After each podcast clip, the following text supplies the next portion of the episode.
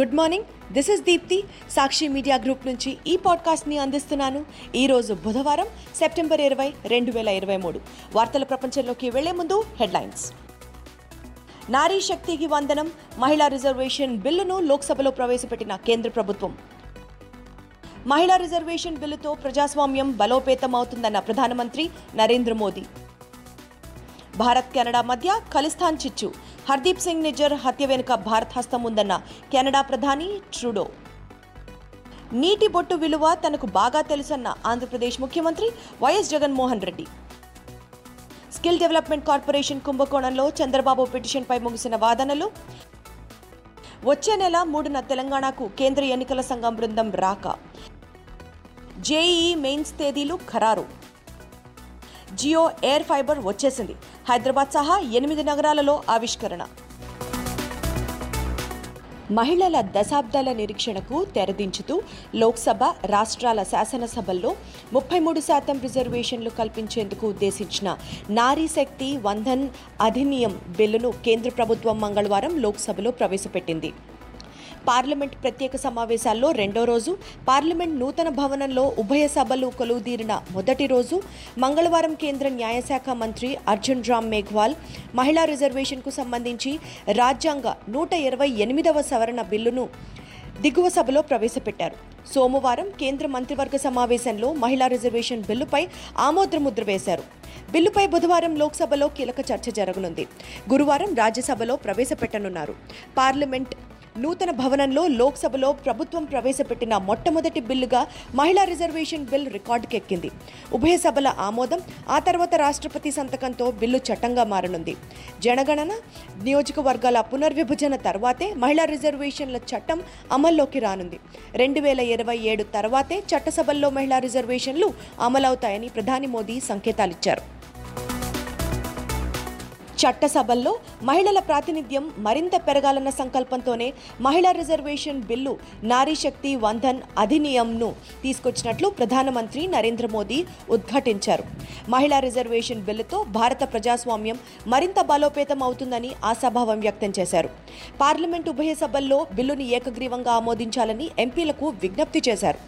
ప్రధాని మోదీ మంగళవారం పార్లమెంట్ నూతన భవనంలో లోక్సభలో మొదటి సెషన్లో తొలిసారిగా ప్రసంగించారు. ప్రభుత్వ విధాన నిర్ణయాల రూపకల్పనలో మహిళల భాగస్వామ్యం పెరగాలని చెప్పారు. తద్వారా దేశ అభివృద్ధిలో వారి పాత్ర సహకారం పెరుగుతుందని తెలిపారు. సెప్టెంబర్ పంతొమ్మిదవ తేదీ చరిత్రలో నిలిచిపోతుందని పేర్కొన్నారు. బలమైన భారత్ నిర్మాణం కోసం వేదికను విస్తరింపజేసుకోవాలని ప్రధానమంత్రి మోదీ పిలుపునిచ్చారు. మంగళవారం పార్లమెంట్ పాత భవనంలోని సెంట్రల్ హాల్లో లోక్సభ రాజ్యసభ సంయుక్త సమావేశంలో ఆయన మాట్లాడారు. చిన్నపాటి క్యాన్వస్ వస్త్రంపై పెద్ద చిత్రం గీయలేమని అన్నారు. పార్లమెంట్ సభ్యులు పెద్ద ఆలోచనలు చేయకపోతే మహోన్నత భారత్ అనే ఆశయం సాధ్యం కాదని తేల్చి చెప్పారు. ఇదిలా ఉండగా దేశ పార్లమెంటరీ చరిత్రలో నూతన అధ్యయనం మొదలైంది.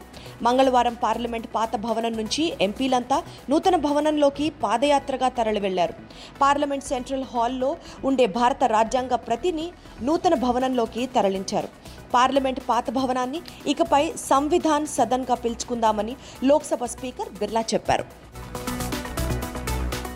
ఖలిస్తాన్ వేర్పాటువాద అంశం భారత్ కెనడా మధ్య అగ్గిరాజేసింది. ఖలిస్తాన్ వేర్పాటవాద నాయకుడు హర్దీప్ సింగ్ నిజ్జర్ హత్య వెనుక భారత హస్తం ఉందని సాక్షాత్తు కెనడా ప్రధాని జస్టిస్ ట్రూడో చేసిన ఆరోపణలు ఇరు దేశాల మధ్య విభేదాల్ని మరింత రాజేశాయి. ఇరు దేశాలు పరస్పరం తమ తమ దౌత్యవేత్తల్ని వెనక్కి పిలిపించడానికి దారితీశాయి. ఒక భారత్ దౌత్యవేత్తని దేశం నుంచి బహిష్కరిస్తూ కెనడా ఆదేశాలు జారీ చేసింది. కెనడాలోని Bharat intelligence agency chief Pavan Kumar రాయ్ను దేశం వీడి వెళ్ళాల్సిందిగా ఆదేశించినట్లు కెనడా విదేశాంగ శాఖ వెల్లడించింది. దీంతో భారత్ కూడా దెబ్బకి దెబ్బ అన్నట్టుగా భారత్లో కెనడా రాయబారిని ఐదు రోజుల్లో దేశం వీడి వెళ్ళాలంటూ ఆదేశించినట్లుగా విదేశాంగ శాఖ మంగళవారం ఓ ప్రకటనలో వెల్లడించింది. మనది నీటి విలువ తెలిసిన ప్రభుత్వం అని ఆంధ్రప్రదేశ్లో నాలుగేళ్ళలో సాకారమైన మార్పులు కళ్ళెదుటే కనిపిస్తున్నాయని రాష్ట్ర ముఖ్యమంత్రి వైఎస్ జగన్మోహన్ రెడ్డి చెప్పారు. రాయలసీమ కష్టాలు నీటి విలువ తనకు బాగా తెలుసునని పేర్కొన్నారు. మన పాలనలో ప్రతి అడుగు మంచి కోసమే వేశామన్నారు. విద్య వైద్యంతో పాటు మహిళా సాధికారత దిశగా అడుగులు వేశామని అన్నారు. వినాయక చవితి సందర్భంగా కర్నూలు నంద్యాల జిల్లాలలో ముఖ్యమంత్రి వైఎస్ జగన్మోహన్ రెడ్డి విలువైన వరాలను అందించారు. రెండు జిల్లాల్లో డెబ్బై ఏడు చెరువులకు హంద్రునీవా నీటితో పాటు తాగునీటిని కూడా అందించే ప్రాజెక్టును ఆయన మంగళవారం ప్రారంభించారు. పత్తికొండ నియోజకవర్గం లక్కసాగరం సమీపంలోని ఆలకొండ పంప్ హౌస్ను స్విచ్ ఆన్ చేసి ప్రారంభించి నీటిని విడుదల చేశారు. అక్కడ పైలాన్ను ఆవిష్కరించారు.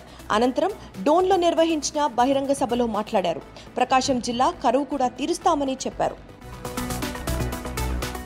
ప్రజాధనం దుర్వినియోగం అనేది అధికార విధుల్లో భాగం కాదని అందువల్ల స్కిల్ డెవలప్మెంట్ కార్పొరేషన్ కుంభకోణంలో ఆంధ్రప్రదేశ్ మాజీ ముఖ్యమంత్రి చంద్రబాబు నాయుడుపై ఎఫ్ఐఆర్ నమోదు చేసేందుకు గవర్నర్ అనుమతి తీసుకోవాల్సిన అవసరం లేదని రాష్ట్ర ప్రభుత్వం మంగళవారం హైకోర్టుకు నివేదించింది. ఈ కుంభకోణంలో సిఐడి తన మీద నమోదు చేసిన కేసును కొట్టేయాలంటూ చంద్రబాబు గత మంగళవారం హైకోర్టులో పిటిషన్ దాఖలు చేశారు. అలాగే ఈ కేసు ఆధారంగా విజయవాడ ఏసీబీ కోర్టు తనకు రిమాండ్ విధిస్తూ జారీ చేసిన ఉత్తర్వులను సైతం కొట్టేయాలని ఆయన తన పిటిషన్లో కోర్టును కోరారు.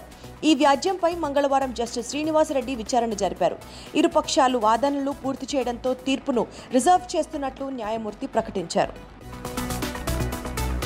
శాసనసభ ఎన్నికల తరుణం ముంచుకొస్తోంది. తెలంగాణతో పాటు ఛత్తీస్గఢ్ మధ్యప్రదేశ్ రాజస్థాన్ మిజోరం శాసనసభ ఎలక్షన్లకు అక్టోబర్ తొలివారం తర్వాత ఏ క్షణంలోనైనా ఎన్నికల షెడ్యూల్ వెలువడే అవకాశం కనిపిస్తోంది. తెలంగాణలో శాసనసభ ఎన్నికల నిర్వహణ సంసిద్ధతను పరిశీలించడానికి chief election commissioner Rajiv Kumar నేతృత్వంలో ఎలక్షన్ కమిషనర్లు అనూప్ చంద్ర పాండే అరుణ్ గోయల్తో కూడిన కేంద్ర ఎన్నికల సంఘం బృందం వచ్చే నెల మూడున రాష్ట్ర పర్యటనకు రానుంది. ఐదవ తేదీ వరకు అంటే మూడు రోజుల పాటు విస్తృత సమీక్షలు వరుస సమావేశాలు నిర్వహించనుంది. ఐఐటీలు జాతీయ ఇంజనీరింగ్ కాలేజీలు ట్రిపుల్ ఐటీలో ప్రవేశానికి నిర్వహించే జేఈఈ మెయిన్స్ పరీక్ష తేదీలను నేషనల్ టెస్టింగ్ ఏజెన్సీ వెల్లడించింది. ఈ మేరకు మంగళవారం ప్రకటన విడుదల చేసింది. తొలి విడతను రెండు వేల ఇరవై నాలుగు జనవరి ఇరవై నాలుగు నుంచి ఫిబ్రవరి ఒకటవ తేదీ మధ్య చేపట్టాలని నిర్ణయించింది.